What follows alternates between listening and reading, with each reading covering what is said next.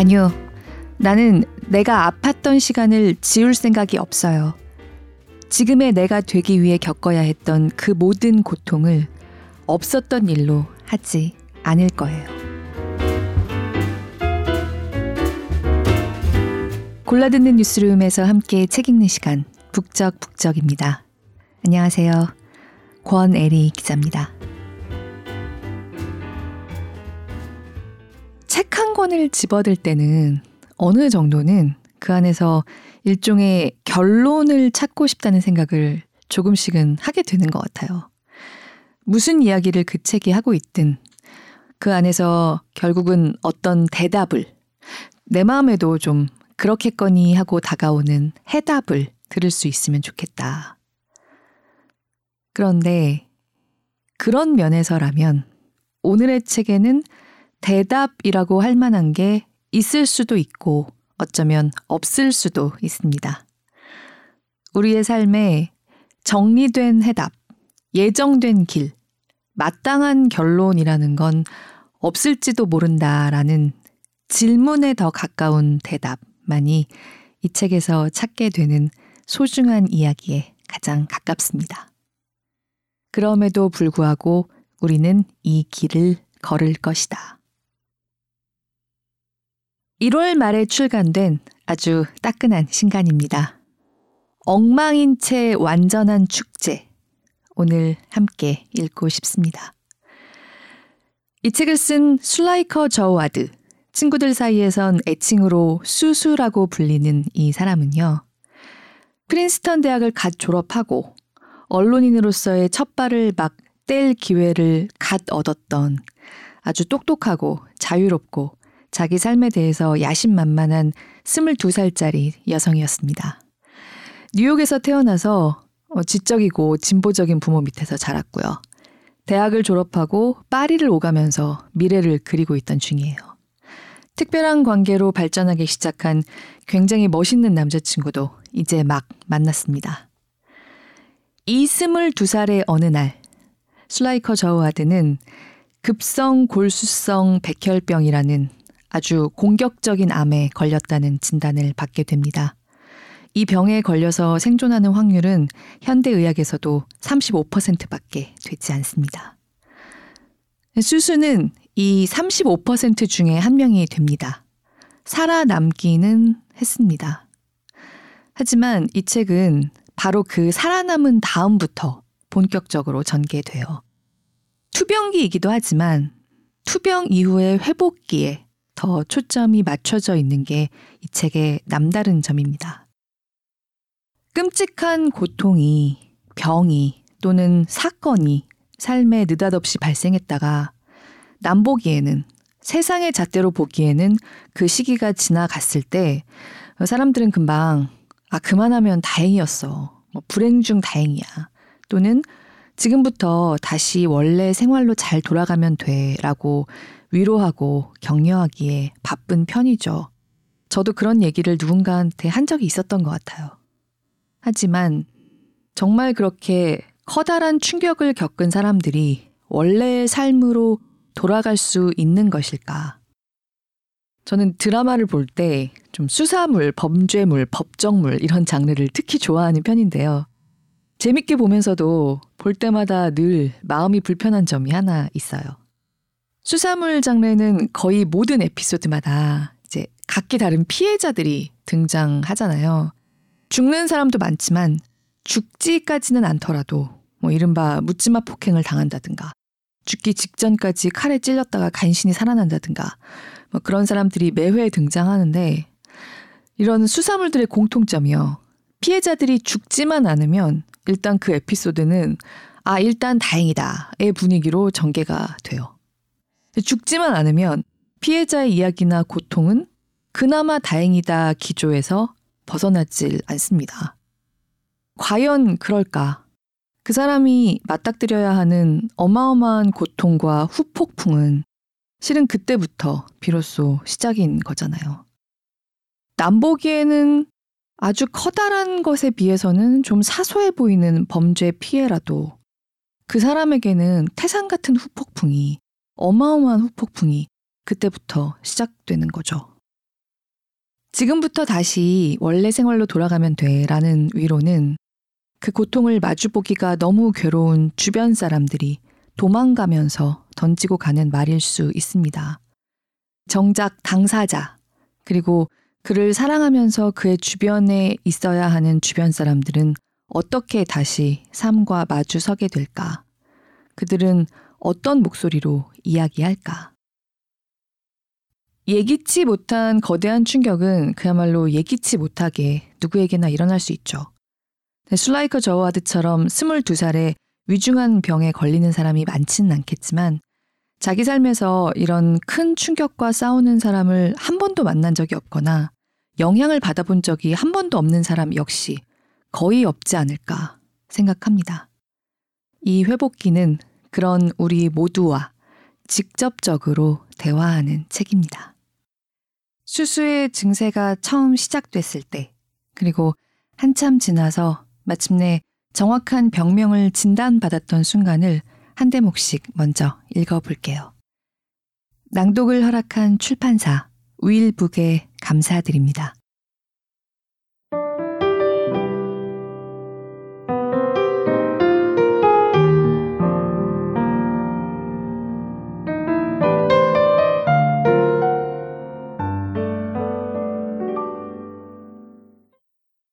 시작은 가려움이었다.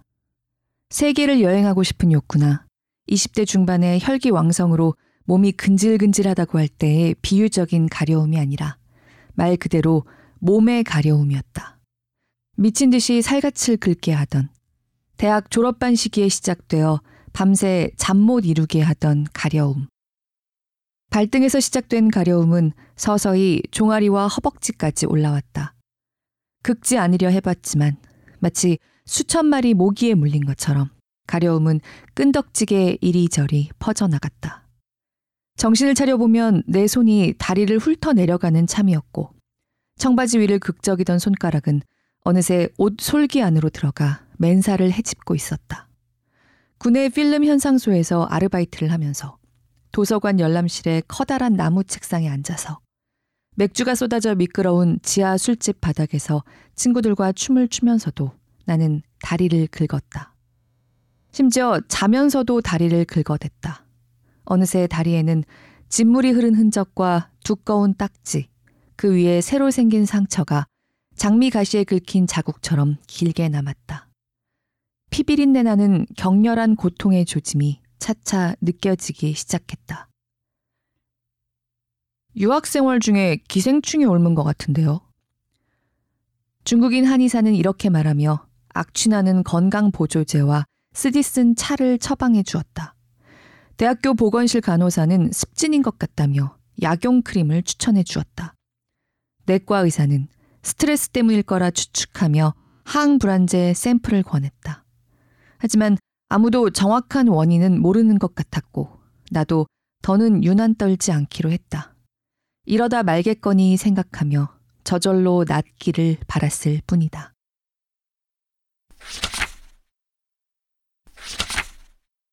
부모님과 내가 병원에 도착했을 때는 진료가 끝나고 의료진도 모두 퇴근한 뒤였다. 근무 시간이 지났기에 진료실에는 희미한 불빛만 켜져 있었다. 잡지꽂이와 초록색 벽을 가로질러 짙은 그림자가 드리워졌다. 의사가 대기실로 나와서 우리 곁에 앉더니 딱 잘라 말했다. 생체 검사 결과 제가 어느 정도 예상했지만 믿고 싶지 않았던 병세가 밝혀졌습니다. 따님은 급성 골수성 백혈병 환자입니다. 의사는 그 병명을 천천히 발음했다. 마치 우리에게 새로운 단어를 가르쳐 주려는 외국인 교사처럼. 그게 무슨 뜻인지 알 수 없었지만 좋은 얘기가 아니라는 건 분명했다. 나는 부모님의 경악한 얼굴로부터 눈길을 돌렸다. 꼼짝하지 않고 앉은 채 머릿속으로 병명을 몇 번이고 곱씹어 보았다. 루케미아, 루케미아. 아름답지만 독이 있는 이국적인 꽃 이름처럼 들리기도 했다. 혈액과 골수를 침범하는 공격적인 암의 일종입니다. 의사가 흰 가운을 걸친 어깨를 축 늘어뜨리며 말했다. 바로 조치를 해야 합니다.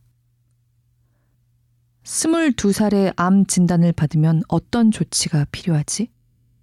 쓰러져서 흐느껴야 하나? 기절하거나 비명을 질러야 할까? 그 순간 어떤 감정이 몸속에 솟구쳐 흘렀다. 전혀 예상치 못했고 지금 상황에 어울리지도 않는 감정. 바로 안도감이었다. 몇 달이나 오진 속에서 갈팡질팡한 끝에 마침내 나를 괴롭혀온 가려움, 구내염, 무력감의 원인을 밝혀낸 것이다. 나는 거짓 증상을 만들어내는 건강 염려증 환자가 아니었다. 내 피곤함은 지나친 유흥이나 현실에서의 부적응 때문이 아니라 내가 또렷이 발음할 수 있는 구체적이고 확실한 질병의 결과였다. 그 뒤로 의사가 말한 내용들, 상황이 심각하니 당장 치료를 시작해야 한다는 말들은 그저 아련한 잡음처럼 귓가를 스쳤다. 의사가 메스를 들고 나를 내려다보며 내 인생을 난도질하고 내 자아를 두 갈래로 쪼개놓으려 한다는 느낌뿐이었다. 파리에 있던 술집 동주앙에서 마리아치 가수들의 노래에 맞춰 춤추며 친구들에게 환호와 휘파람을 끌어내는 나와 매일 밤 문병객들이 돌아간 삭막한 병실에서 흐느껴 오는 나. 백혈병 진단은 내 삶을 돌이킬 수 없이 둘로 갈라놓았다. 그 이전과 이후의 삶으로.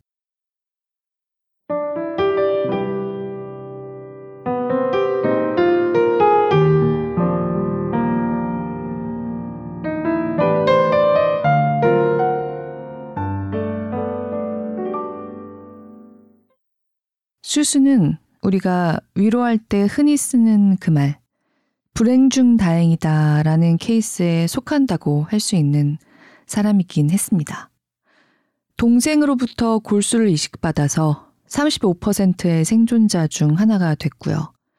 부모님이나 주변 사람들의 넘치는 사랑과 걱정도 받습니다. 진단 직전에 고작 몇 달 만났을 뿐인 20대 남자친구가 헌신적으로 몇 년 동안 수술을 돌보아 주기도 합니다. 누가 봐도 대단한 사랑입니다. 그 남자친구와 헤어지게 되는 과정에서 수수가 느끼는 상실감이나 외로움이 결코 작거나 아프지 않은 건 아니지만 결국 남자친구와 이별하게 됐을 때 사실 남자놈이 나쁜 놈이라 아픈 애를 버리고 떠났다 라고 말할 수 있는 상황은 어떻게 보아도 아닙니다. 하지만 불행 중 다행이란 말처럼 수술을 외롭게 하는 말이 없을 거예요. 이토록 큰 고통이 어떻게 불행 중 다행일 수 있겠어요. 이 책에서 수술뿐만 아니라 수수가 투병과 회복의 여정에서 만나는 사람들이 공통적으로 하는 얘기가요. 커다란 병이 발생하는 순간, 나라는 사람은 사라져 버린다는 겁니다. 병이라는 단어의 자리에 사건이나 사고, 불행을 집어넣어도 마찬가지일 거예요. 이 책의 전반부는 수수의 투병기입니다. 이 부분만으로도 굉장히 많은 이야기를 들려줘요. 네, 수수가 22살에 시작한 투병은 26살 무렵에 어느 정도 마무리됩니다. 하지만 마무리라는 말이 무색하게 여전히 정상적이지 않은 몸과 재발에 대한 가능성을 동반한 채로요. 그럼에도 불구하고 남보기에는 고비를 지났다고 하는 그 시점부터 이 책의 후반기, 수수의 외로운 회복이 시작됩니다. 이 시기 수수의 심경 한 대목을 좀 더 읽어볼게요.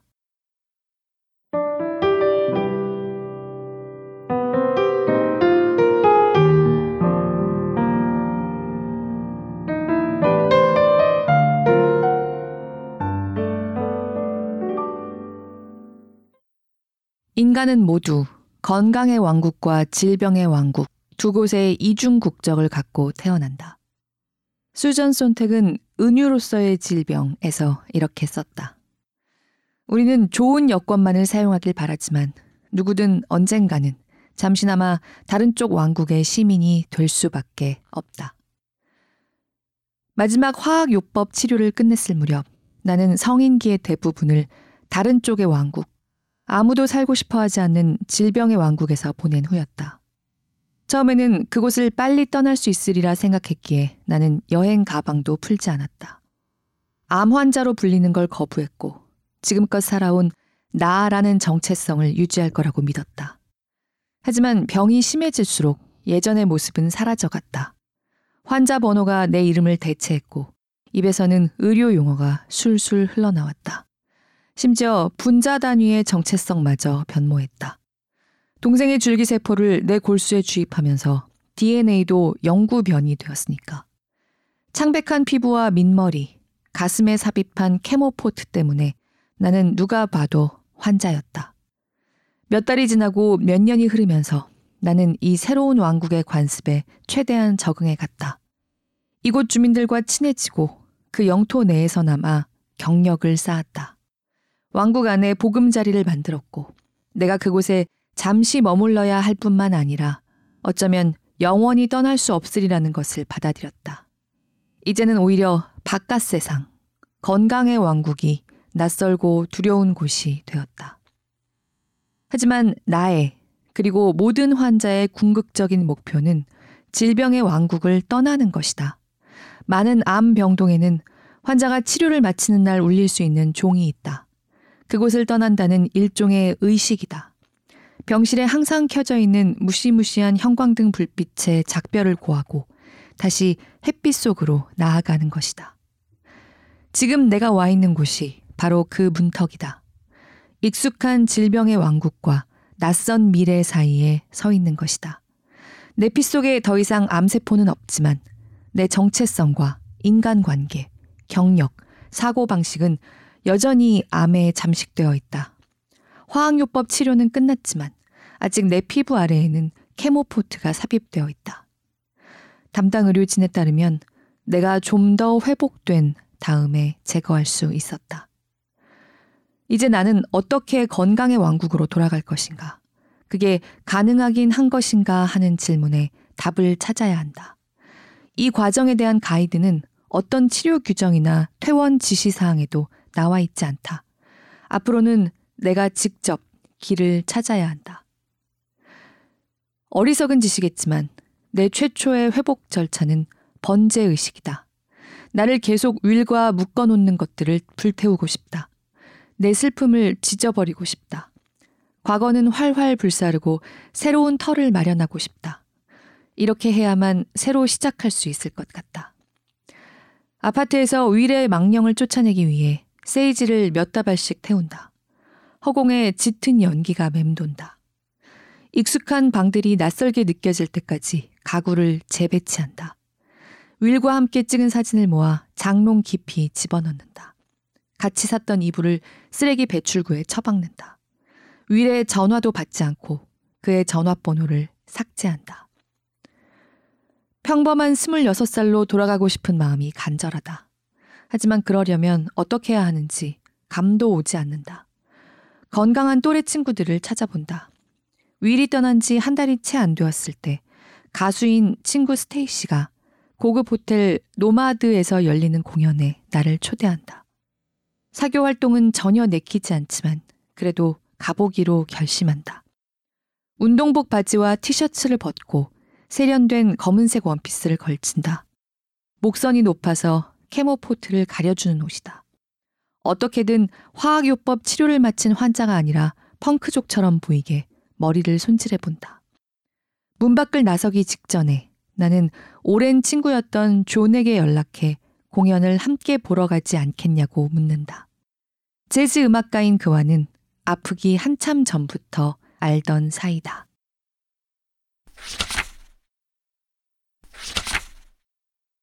나는 아침 내내 뭐라고 말할지 연습했다. 정확한 표현을 고르기만 한다면, 모든 걸 제대로 이야기한다면 윌도 이해하리라 생각했다. 서로 용서하고, 과거를 매듭 짓고, 어쩌면 앞으로도 우정을 유지할 수 있을 거라 생각했다. 하지만 이렇게 윌과 마주 앉고 나니 더는 나를 속일 수가 없다. 몇 번이나 윌의 얼굴을 바라보다 도로 눈을 내리깐다. 진실? 상황이 생각보다 훨씬 더 복잡하다는 것. 이것이 진실이다. 우리는 이미 끝난 사이였지만 여전히 서로 단단히 얽매여 있다. 아직도 내 의료 관련 서류에 비상 연락처에는 위례 번호가 적혀 있고 아프거나 슬프거나 괴로울 때 가장 먼저 연락하고 싶은 사람도 그다. 하지만 내가 지금 하려는 이야기는 우리의 이별을 돌이킬 수 없이 굳히게 되리라. 나는 잠시 내가 정말로 그걸 원하는지 생각하며 망설인다. 좀처럼 말할 엄두가 나지 않아서 머릿속으로 숫자를 헤아린다. 하나, 둘, 셋. 하지만 마침내 입을 연 순간 세심하게 준비해온 문장들은 전부 증발해버린다. 있잖아, 나 지금 진지하게 만나는 사람이 있어. 윌의 푸른 눈이 흔들린다. 윌의 얼굴에 떠오르는 충격을 지켜보며 문득 나 자신에게 경악한다.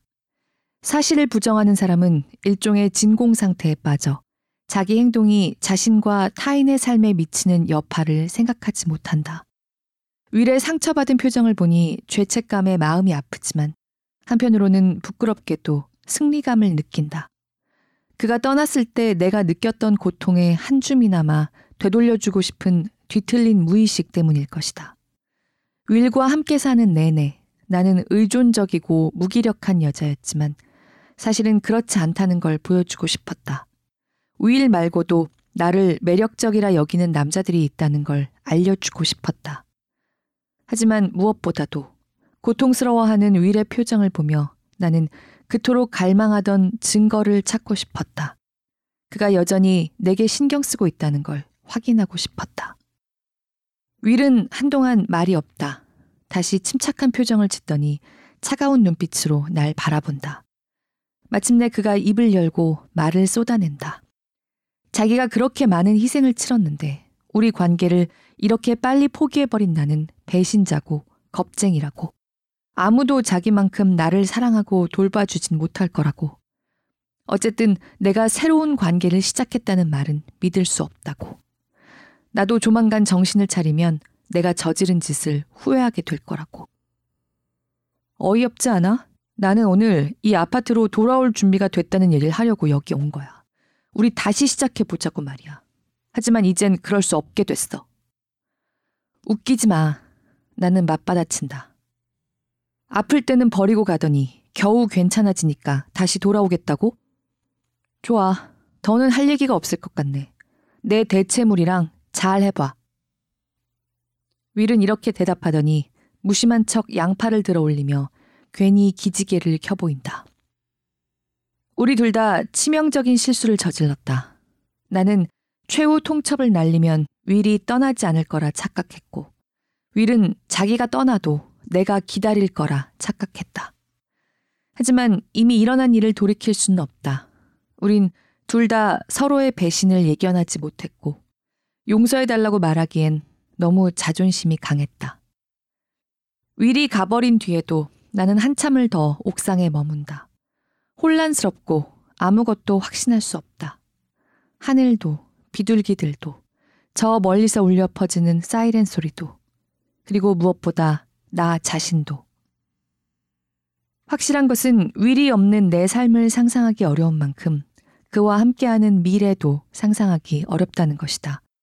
우리는 서로에 대한 의존에서 환자와 간병인이라는 과거의 역할에서 벗어나야 한다. 하지만 우리가 계속 함께 있다면 그럴 수 없을 것이다. 적어도 한동안은 새로운 정체성을 찾아내기 위해 우리는 각자의 길을 가야 한다. 한 쌍이던 우리가 어쩌면 이렇게 빨리 변해버릴 수 있는지 놀라울 따름이다. 사랑에 푹 빠져 있던 두 사람이 순식간에 각자의 슬픔과 분노 속에 틀어박힌 두 이방인이 되다니. 10월 말 금요일 나는 수술을 받으러 슬론 케터링을 향한다. 존도 동행하지만 병이 관계를 갉아먹을 수 있다는 것을 경험한 나는 존을 일체의 의료 절차에서 떼어놓고 싶다. 심지어 존이 집에서 자고 갈 때면 약상자를 감추었다가 그가 옆에 없는 틈을 타 약을 먹는다. 그에게 지나친 기대나 요구를 하지도 않는다. 나는 너무 많은 걸 요구하는 바람에 지난번 연애를 망쳤다. 하지만 병원 규칙에 따라 수술을 받는 날엔 함께 귀가할 수 있는 보호자와 동행해야 했다. 여기 있는 마스크랑 장갑을 써 대기실에서 내가 존에게 일러준다. 꼭 써야 해. 면역 손상 상태인 다른 환자들을 보호하기 위해서야. 이젠 제2의 천성처럼 되어버린 습관들을 존에게 알려주려니 기분이 묘하다. 나는 자꾸 존을 곁눈질하며 그의 몸짓을 읽어내려 애쓴다. 내가 계속 암 얘기를 해서 기겁한 건 아닐까? 하지만 그는 태연해 보인다. 간호사가 다가와 나를 수술실로 데려가기 전에 사전 조사를 거친다. 요즘 먹는 약이 있나요? 새로운 증상은요? 통증은 없나요? 평소와 같은 질문이 대부분이지만 예기치 못했던 질문도 나온다. 메모를 보니 마지막 입원이 클로스트리디움 디피실 장염과 장내 GVHD 가능성 때문이라고 적혀 있네요. 요즘도 계속 속이 메스꺼리나요? 하루에 변은 몇 번이나 보세요? 변 상태는요? 여전히 설사를 하나요? 이쯤 되자 창피해서 죽어버리고 싶을 지경이지만 조는 전혀 동요하지 않는다. 그는 이동식 침대에 실려 수술실로 들어가는 내게 두 겹의 마스크 너머로 키스해주며 마취가 풀릴 때 곁에 있겠다고 말한다. 나는 등이 트인 일회용 가운을 입고 형광등 불빛이 이글거리는 수술대에 눕는다. 축하해요. 수술 담당이가 들어오며 말한다. 오늘 강제 추방 당한다면서요. 케모포트를 제거하는 걸 두고 하는 말이다. 케모포트는 백혈병 진단을 받은 뒤로 수십 가지 화학 약물과 항생제, 줄기세포, 면역 글로블린, 수혈팩이 주입된 내 몸의 입구였다. 아마도 이 의사는 수술 환자에게 똑같은 농담을 수십 번도 더 했으리라. 재미없는 농담인 것과는 별개로 이 순간이 일종의 공식 추방처럼 느껴지는 건 사실이다. 나를 건강의 왕국으로 확실히 돌려보내줄 최종 절차다. 내 얼굴에 마취 마스크가 씌워지고 열 가지 세라는 지시가 떨어진다. 그럼 국경 너머에서 봐요. 의사의 인사를 들으며 나는 화학적 숙면 속으로 빠져든다. 나는 45분 뒤 회복실에서 깨어난다. 신경 말단이 쑤시고 저리다. 여전히 정신이 가물가물하다. 파들거리는 눈꺼풀을 쳐들고 눈동자를 굴리며 방 안을 둘러보지만 아직도 여기가 어딘지 모르겠다. 왜 윌이 아니라 존이 병실 침대 옆 의자에 앉아 있는지 모르겠다. 그때 문득 가슴에 붙은 반창고가 눈에 띄고 조금 전의 일들이 기억난다. 나는 케모포트가 사라진 것에 대해 안도감이 아닌 상실감을 느낀다. 슬론 캐터링에 오는 일이 점점 드물어질 것이며 좋아하는 의사들과 간호사들도 자주 보지 못할 것이다. 슬픔은 차차 복잡하고 불편하고 파악하기도 어려운 어떤 감정으로 변해간다. 나는 이 모든 걸 마취제의 후유증 탓으로 돌린다. 우리 축하하러 나가자. 그날 밤 늦게 존이 제안한다. 나는 아직 상태가 좋지 않지만 그에게 맞춰주려 애쓴다. 우리는 옷을 차려입고 아폴로 극장에서 열리는 행사를 보러 간다. 존은 할렘의 문화 엘리트들 사이에서 유명 인사이기 때문에 그와 한두 마디 나누려거나 함께 사진을 찍으려는 사람들이 자꾸 그를 자리에서 끌어낸다. 나는 거의 밤새도록 홀로 앉아 샤르도네 와인을 몇 잔이나 마신다. 가슴에 붙어 있던 반창고가 한순간 떨어지더니 배꼽과 원피스 안감을 따라 내려가 바닥에 떨어진다. 얼른 반창고를 테이블보 아래로 걷어찬 다음 눈치챈 사람이 있는지 주변을 휘돌아본다. 맨살이 그대로 드러난 수술 흉터가 원피스 안감에 닿는다. 클럽의 흑백 체크무늬 바닥을 미끄러져 돌아다니는 커플들을 보며 통증을 잊으려 해보지만 별 효과는 없다. 흰 알전구가 빛나는 차양 아래 드레스와 턱시도를 잘 차려입은 남녀가 함께 있는 광경을 보니 내가 있는 구석이 더욱 어둡고 외롭게 느껴진다. 문득 얼굴에 손을 댔다가 피부가 축축해서 깜짝 놀란다. 마스카라가 섞여 거무스레한 눈물 방울이 두 뺨을 따라 흐른다. 왜 그래? 자리로 돌아온 존이 깜짝 놀라서 묻는다. 그가 이후 몇 달 동안 반복하게 될 질문이다. 자신이 사랑하게 된 유쾌하고 자신감 넘치던 여성은 허상에 지나지 않았음을 깨닫고 경악하면서 그는 계속 묻게 되리라. 나는 항상 이렇게 대답한다. 아무것도 아니야. 사실 말하고 싶은 것들이 있지만 어떻게 표현해야 할지를 모른다. 내 몸 안의 케모포트는 제거되었지만 사라지지 않았어. 오히려 사라진 후 새롭게 존재하게 됐지. 나는 내게 여전히 맞서 싸워야 할 암의 흔적들이 남아있음을 깨달았어. 치료 과정에서 망가진 머리와 몸과 영혼, 차례로 죽어간 친구들을 보내며 상처 입은 마음, 나도 모르게 내 안에 쌓여왔던 슬픔, 위를 잃은 고통과 그를 붙잡지 않아서 후회할 거라는 두려움, 이제 무엇을 해야 할지 모르겠다는 크나큰 혼란과 공포 말이야. 나는 3년 반 만에 암에서 회복되었다. 가려움이 시작되었을 때부터 계산하면 4년이 넘는 기간이다. 이 순간에 도달하면 승리감이 솟구칠 거라고 생각했다. 마냥 축하하고 싶을 줄만 알았다. 하지만 막상 회복되고 나니 새롭게 청산해야 할 문제들이 나타났다. 지난 1500일 동안 나는 생존이라는 단 하나의 목표를 위해 쉴 새 없이 달려왔다.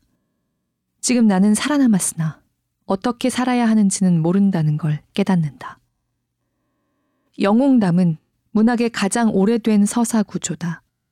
생존자는 영웅과 마찬가지로 치명적 위기와 직면하여 불가능에 가까운 시련을 극복한다.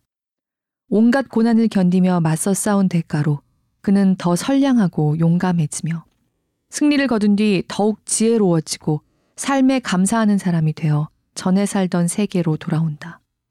지난 몇 년 동안 나는 영화와 책, 모금 운동과 병문안 카드를 통해 이런 서사를 계속 접했다. 이처럼 문화적으로 단단히 각인된 클리셰에서 자유롭기란 쉽지 않다. 그러한 서사를 내면화하지 않고 거기에 나를 맞출 필요는 없음을 깨닫는 건 더욱 어렵다. 건강의 왕국에서 내 자리를 찾으려고 사람들이 생존자에게 기대하는 서사에 맞춰 살아가려고 애쓸수록 내가 보여줘야 하는 모습과 실제 내 모습의 괴리만 점점 더 커진다. 하지만 이런 괴리를 속 시원히 털어놓을 수도 없다. 그런 고백을 누구에게 할 수 있을까? 이미 오랫동안 많은 고생을 한 부모님에게 이런 고민마저 떠넘길 수는 없다. 담당 의료진은 암 전문가들이지만 정신적 후유증에 관해서는 잘 모른다. 암 환자 상당수는 끝내 회복기의 고통을 누리지 못한다. 이 고통 또한 특권임을 아는 만큼 행운에 감사할 줄도 모르는 사람이 되고 싶진 않다. 더욱 무시무시한 미지의 세계로 떠나야 하는 환자들에게 내 고민은 얼마나 배부른 소리로 들릴 것인가. 하지만 이런 모순은 나를 대답할 수 없는 질문들의 수렁에 빠뜨린다. 암이 재발할까? 4시간씩 낮잠을 자야 하고 여전히 부실한 면역계 때문에 규칙적으로 응급실에 가야 하는 내가 대체 어떤 일자리를 구할 수 있을까? 담당 편집자는 칼럼 연재를 재개하자고 자꾸 나를 졸라댄다. 독자들이 내가 잘 지내는지, 암이 나은 이후의 생활은 어떤지 궁금해 한다나. 하지만 글을 쓰려고 자리에 앉아도 나오는 것은 거짓말 뿐이다. 나도 독자들이 바랐던 그리고 나 또한 오랫동안 그렸던 결말을 들려주고 싶다. 윌과 내가 여전히 함께 살며 오랫동안 미뤄온 결혼식을 마침내 치를 수 있게 되었다고. 마라톤 대회에 나갈 것이며 머나먼 지역에서 취재 기자로 일하는 중이라고. 그리고 아기도 가졌다고. 이렇게 쓸 수만 있다면 얼마나 좋을까. 내가 상상했던 회복기와 실제로 맞닥뜨린 현실을 조화시킬 수 없었기에 나는 칼럼 연재를 영구 중단한다. 비정기적으로 강연을 하고 부동산 투자회사에서 시간제 근무를 하며 근근히 생계를 꾸려간다. 침대에서 원격 근무가 가능하다는 장점이 있긴 하지만 안정감도 보람도 느낄 수 없는 일이다. 친구는 거의 만나지 않는다. 끔찍한 세 가지 질문을 들어야 하기 때문이다. 건강은 좀 어때? 윌과는 어떻게 된 거니? 이제 어떡할 거야? 결국 나는 아예 외출을 하지 않게 된다. 그동안 조는 승승장구한다. 내가 아는 가장 부지런한 사람이니 놀라운 일은 아니다. 존의 성공은 내게도 뿌듯한 일이다. 하지만 집에 머무는 시간보다 순회 공연을 돌며 보내는 시간이 더 많은 뮤지션과 사귀는 일은 쉽지 않다. 나는 여전히 간병인이 붙어 있지 않으면 안심할 수 없는 상태이고 혼자 있으면 무기력해진다. 그러나 정작 존이 내 곁에 있을 때는 그에게 거리를 둔다. 혼란스러워진 존이 얼마 지나지 않아 대화를 요청해 온다. 그는 우리 관계가 어디로 가고 있는지, 내게 결혼이나 아이 생각이 있는지 알고 싶어 한다. 내가 속을 터놓고 말해 주길 바란다. 하지만 그런 요구를 할수록 나는 그에게서 멀어진다. 존이 공연을 위해 시내로 나가면 괜찮은 척 하느라 탈진한 나는 곧바로 침대에 파고든다. 머리 위로 이불을 끌어당기고 언제나처럼 자궁 속 태아 자세로 웅크려 실컷 울음을 터뜨린다. 얼굴을 일그러뜨리고 몸을 떨며 흐느낀다. 그렇게 며칠씩 침대에 누워 지낸다. 창에 커튼을 치고 전화나 메일에도 답하지 않고 오스카가 낑낑거릴 때만 간신히 아파트 밖으로 나간다. 밤마다 내일이야말로 정신을 차리겠다고 다짐하며 잠들지만 아침에 눈을 뜨면 슬픔과 막막함에 숨이 막혀온다. 우울감이 바닥을 치면 다시 환자가 되고 싶다는 생각까지 하게 된다. 치료를 받던 시기에 명료한 목표의식이 그립다. 죽음을 직시하며 세상을 단순하게 느끼고 정말 중요한 것들에 집중할 수 있던 그때의 감각이 그립다. 병원 내의 생태계가 그립다. 그곳에서는 나도 다른 사람들과 같았는데, 그곳에서는 모두 함께 망가져 있었지만, 이곳 산자들의 세계에 오니 내가 사기꾼처럼 느껴진다. 무기력하고 아무것도 할 수 없다. 그의 겨울의 어느 새벽, 나는 오스카와 함께 산책에 나선다. 이승과 저승 사이에 살아가는 사람들 특유의 수척하고 음침한 몰골로 길을 걷는다. 에비뉴 A를 따라 걷다가 어떤 남자와 부딪힌다. 프리랜서들이 모이는 동네 커피숍에서 언뜻 본 사람인데 아마 소설가였던 것 같다. 남자는 팔꿈치에 가죽 패치가 붙은 트위드 외투를 말쑥하게 차려입고 서류 가방을 들었다. 나는 파자마 차림으로 길모퉁이 구멍가게에서 한 개비당 50센트에 파는 담배를 피우는 중이다. 정신 차려요, 아가씨. 남자가 내 행색을 훑어보며 말한다. 죽기엔 아직 젊잖아요. 남자의 침착한 시선과 화창한 겨울 햇살 아래 나는 갑작스럽고 지독한 수치심을 느낀다. 20대 내내 그토록 힘겹게 싸워왔는데 그 결과가 길에서 만난 낯선 사람에게 염려 섞인 참견이나 듣는 비루한 꼬락선이라니. 치료를 받는 동안 나는 단 하나의 신념에 매달렸다. 내가 살아남는다면 그럴 만한 이유가 있어야 해. 난 그냥 살고 싶은 게 아니라 잘 살고 싶어. 파란만장하고 의미 있는 삶을 누리고 싶어. 안 그러면 살아봤자 무슨 소용이야? 그러나 지금 내 모습은 그 반대다. 잘 살 수 있는 기회를 얻었는데도 그렇게 살기는 커녕 인생을 허비하고 있다. 수치심에 더해 죄책감이 일어난다. 내가 사랑한 여러 사람이 죽었는데 나만 살아남았다. 이건 얼마나 큰 행운인가. 치료를 받으며 만난 10명의 내 또래 암 환자 중 지금껏 살아있는 건 겨우 셋 뿐인데. 집으로 돌아가면서 나는 마음을 굳혔다. 계속 이대로 지낼 순 없어. 뭔가 달라져야 해. 어쩌면 모든 것이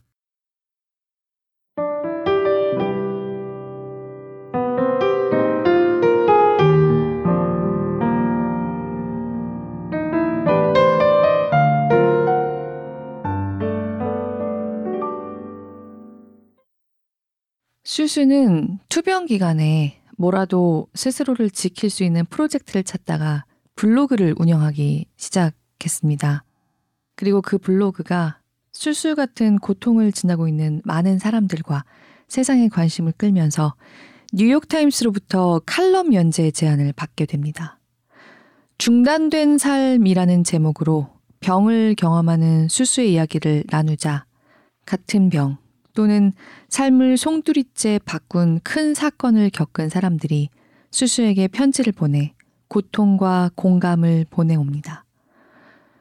그리고 22살에 시작된 투병이 4년을 지나 남들 보기엔 마무리 단계로 접어든 26살에 벼랑간 자기 삶을 이제 어떻게 걸어야 할지 갈피를 잡지 못하는 상태에 놓인 수수는 방금 읽은 대목에도 나오듯이 정작 뉴욕타임스의 칼럼 연재마저 중단한 상태였습니다. 이대로 있을 수 없다는 위기감에 도달한 순간 수수는 자신에게 편지를 보냈던 그 생면부지의 사람들을 하나하나 찾아가 만나보는 미국 대륙 횡단 자동차 여행을 홀로 떠납니다. 물론 아직 몸은 완전하지 않고 육체적으로는 부담이 되지 않을 수 없는 자동차 여행 중간중간에 다시 상태가 나빠질 수 있는 가능성을 동반한 채로요. 그리고 자기와 같은 사람들, 자신에게 편지를 보내왔던 사람들, 죽을 병에 걸렸었고 여전히 그 병의 영향 아래 살아가는 사람들, 사랑하는 아들의 자살을 겪은 어머니, 또는 잘못된 과거에 빠져 이제 감옥의 무기수가 돼 삶을 이어가고 있는 사람, 이런 사람들을 차례차례 만납니다. 병 또는 어떤 사건만 남고 나는 사라진 상태. 그리고 다른 사람들 역시 나를 나로 보는 게 아니라 어떠어떠한 일을 겪은 사람이라는 필터를 통해서만 봐주거나 그게 힘들어서 나를 외면하는 일이 반복되는 시간이 지속될 수 있습니다. 수수는 단언합니다. 병이 나기 전에 나로 돌아갈 수는 없었다. 라고요. 원래대로, 제자리로, 응당 그래야 하는 어떤 결론으로 그런 건 존재하지 않았다고요. 아무 일도 없었던 것처럼 흔히들 막연히 생각하는 평탄한 인생으로 돌아갈 수는 없습니다. 하지만 원래 어떤 삶에든 정해진 답이 있는 것일까? 수수는 그럴 수만 있다면 자신의 삶에 고유하게 일어났던 그 고통을 이제라도 지워버리고 싶을까?